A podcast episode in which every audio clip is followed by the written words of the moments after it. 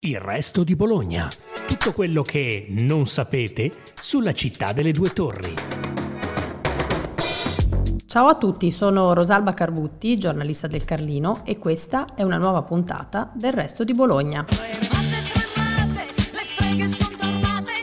L'8 marzo è una festa, ma c'è chi dice siete sicure che c'è qualcosa da festeggiare?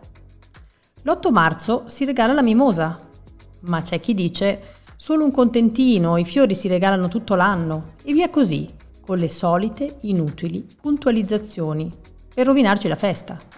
Che poi forse è meglio chiamarla con il suo nome, è la giornata internazionale della donna. Una giornata che ha origini lontane, l'8 marzo 1917, quando le donne scesero in piazza San Pietroburgo contro lo zar per chiedere la fine della guerra. E anche oggi, alla fine, il senso è quello, visto che l'UDI, l'Unione Donne in Italia, ha dedicato la ricorrenza di quest'anno alla pace. Per questo, l'8 marzo, le donne non meritano una mimosa, ma una piantagione. La giornata dell'8 marzo venne istituita poi nel 1921 durante i lavori della seconda conferenza delle donne comuniste a Mosca. In Italia, però, si iniziò a festeggiare la ricorrenza nel dopoguerra.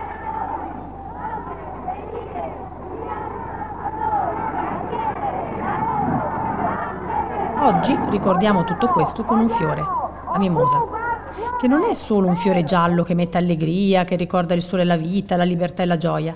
La mimosa è un simbolo, come venne pensato da Teresa Mattei, madre costituente, nel 1946. Un'unione delle donne con tutti quei fiorellini gialli messi insieme.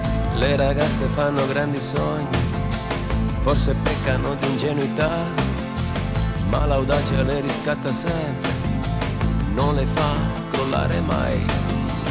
Le ragazze sono come fiori. La mimosa è unità. Vi pare poco?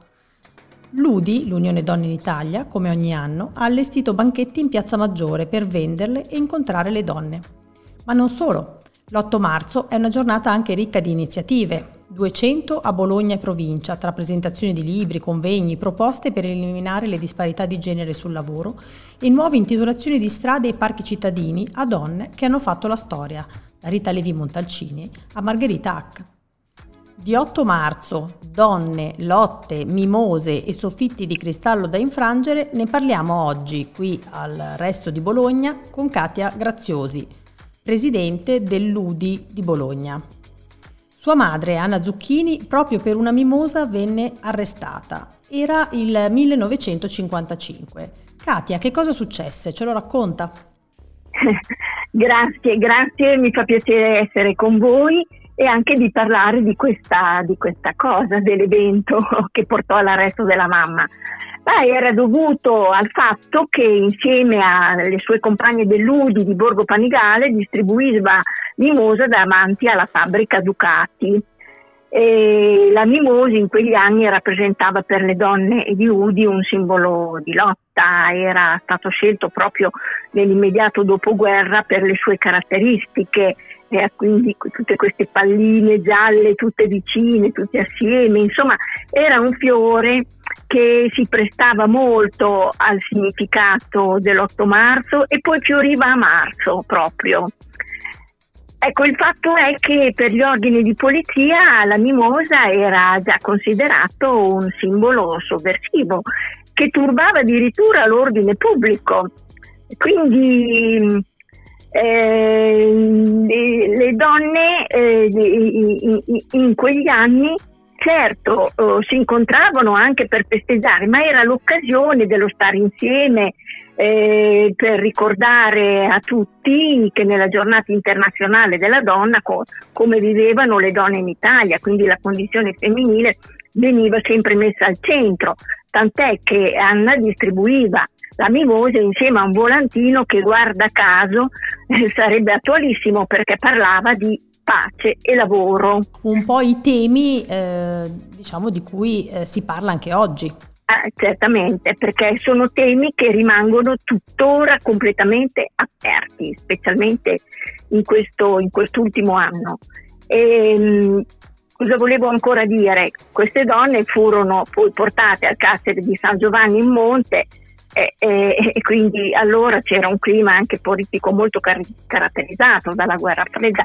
Poi possiamo anche dirlo che vi erano ancora delle leggi repressive risalenti al ventennio fascista che non erano ancora state abrogate e quindi il corpo del reato, guardate, è una cosa che quasi fa sorridere, era dovuto alla, alla mimosa. Infatti, durante il processo il, il cesto con la mimosa fu portato nell'aula del tribunale, quindi una cosa incredibile pensandoci oggi. Ecco, oggi, quindi, pensando, pensando, a oggi, eh, quindi all'8 marzo, eh, sì. secondo lei ha ancora senso festeggiarlo? E le chiedo a questo punto anche a chi critica i detrattori della, della mimosa se ha ancora senso regalarla. Ma noi pensiamo veramente di sì. Di sì perché per noi eh, rimane una giornata simbolo di libertà, della nostra autodeterminazione, della difesa dei diritti delle donne, del, anche del, dell'esigenza di riaffermare che senza le donne non esiste la democrazia, basta guardarci attorno, guarda, basta mh, mm, semplicemente vedere cosa succede alle nostre sorelle iraniane, afghane, alle kurde, alle tante che fuggono, vediamo anche sui barconi, su quello che sta succedendo, alle condizioni di schiavitù ancora, eh, a cui le donne sono ancora soggette. Quindi è un momento per noi, è quella giornata che ehm, serve proprio a eh, eh, anche fare il punto e anche tutte le iniziative che si fanno servono anche a fare veramente il punto eh, dove siamo oggi. Ecco, questo un po' che ci spinge ancora ad essere nelle piazze e a parlare con le donne e gli uomini che eh, vengono ai nostri banchetti. Oltre eh, alla pace, eh, che è un po' eh, voi avete dedicato la giornata dell'8 marzo eh, alla pace, eh, di che cosa hanno bisogno le donne oggi secondo lei? Ah, le donne intanto hanno bisogno di contare di più in tutti gli aspetti della società. Le donne hanno bisogno di essere ascoltate, rispettate, le donne vogliono lavorare perché il lavoro è il mezzo con cui veramente affermiamo la nostra autonomia e libertà. Noi, io in verità devo dire che nel 2023 non, non immaginavo che il corpo delle donne fosse ancora oggetto di ricatti fra lavoro e maternità. Eh, ancora vedere questa incompatibilità eh, ehm, rispetto al desiderio di maternità, perché la realtà è questa, perché quando tante donne non riescono più, non rientrano più dopo l'assenza per maternità, c'è un, un gap grosso che va affrontato in questo paese. Noi, noi abbiamo cominciato anche a dire che la sospensione dell'attività lavorativa per maternità non bisognerebbe più considerarla come sospensione, ma proprio come un modo differente di lavorare, perché la maternità comunque è un valore eh, diciamo che deve essere per l'intera società. Questo, insomma, questo deve, deve deve essere, diciamo, entrare tranquillamente come valore di tutti. Poi, poi eh, siamo ancora qui a, alla questione della rete degli asili, dei servizi per l'infanzia. Noi è da ormai 60 anni che rivendichiamo ehm, la questione del, del, del welfare, di un welfare a misura di donna e di bambino eh, gli squilibri sono ancora inaccettabili tra le regioni italiane, eh, vi sono eh, regioni che non hanno proprio neanche una rete di asili, ehm, noi abbiamo anche una corposa rete, però le liste di attesa sono ancora presenti con dei costi anche alti. E quindi che cosa si ricorre sempre ai nonni, i nonni diventano il vero welfare in questo paese. Poi vabbè, non tocchiamo il punto dolente del lavoro dentro e fuori la famiglia, che qui delle risposte nessuno continua a darle. Ecco, a, questo proposito, anche... a questo proposito, sì. del, visto che lei parla, ehm, ha parlato di lavoro, eh, nel nostro territorio eh, a Gaggio Montano c'è stata una, una, lotta simbolo, una lotta di donne perché eh, erano quasi tutte lavoratrici, no? parliamo della saga Coffee Ecco, sì, la, lotta, la lotta unisce ancora le donne, cioè sul lavoro ma anche su, su, su altro. Sì, sì. io, eh, io um, credo che quella, eh, quella, um, quella, quella lotta della, della, delle donne lì della saga Copi eh, è stata una grande lezione per tutti, a me sembra, perché lì hanno veramente dimostrato di non avere, intanto non hanno avuto paura e quindi non è stato non, insomma una cosa molto importante questo.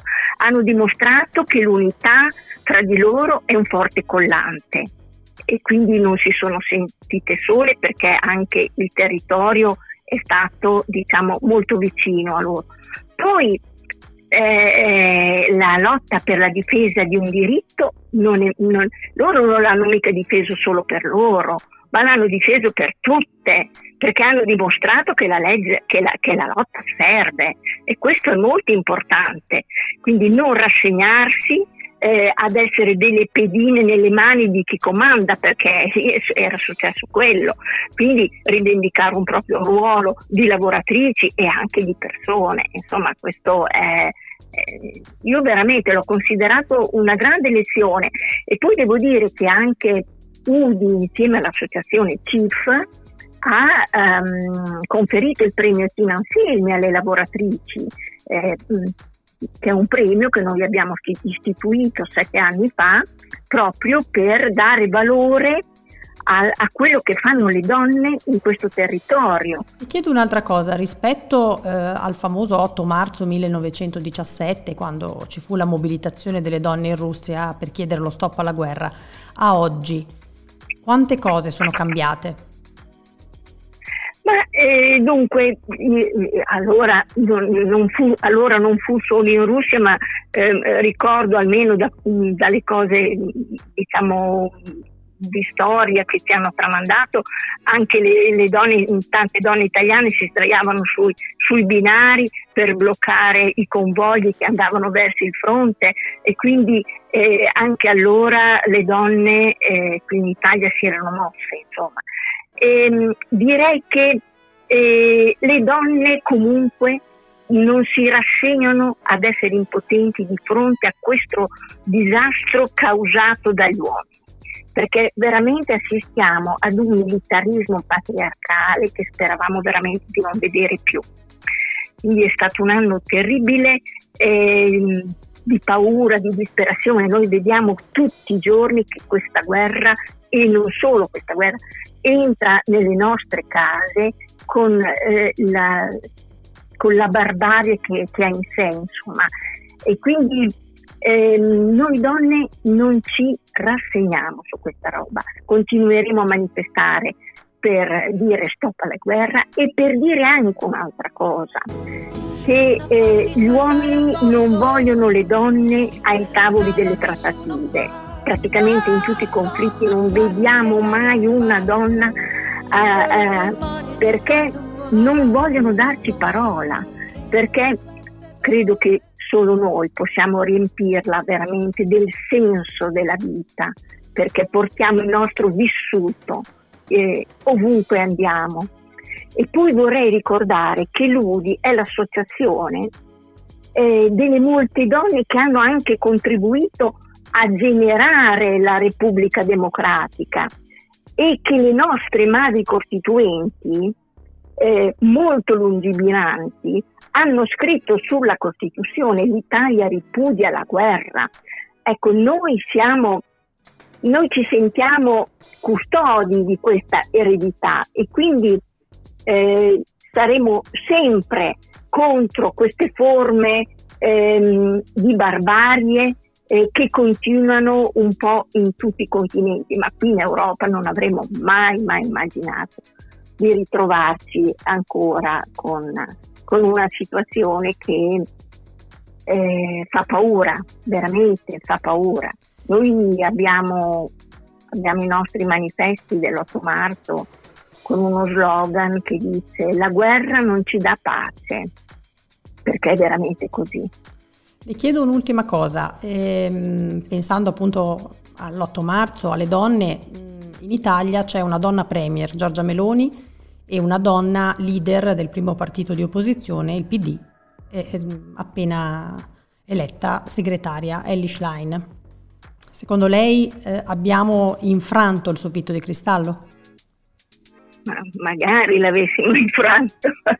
Sicuramente sono due novità importanti perché un paese maschilista come il nostro direi che sono molto importanti. E ehm, abbiamo forse iniziato a creare delle crepe in questo soffitto e poi devo dire che questi giorni c'è stata anche l'elezione della prima presidente donna nella Corte di Cassazione, che è insomma una tappa molto importante. Ma direi che per sfondarlo abbiamo bisogno ancora di un cammino che ancora, c'è ancora un cammino davanti eh, da, da percorrere. Io sono convinta che ci arriveremo. Non so se io riuscirò a vederlo perché ho già un po' di anni, spero i miei nipoti, le mie nipoti, eh, perché le donne non si arrendono e il mondo ha bisogno di tutte le donne. Grazie Katia Graziosi, presidente di UDI di Bologna.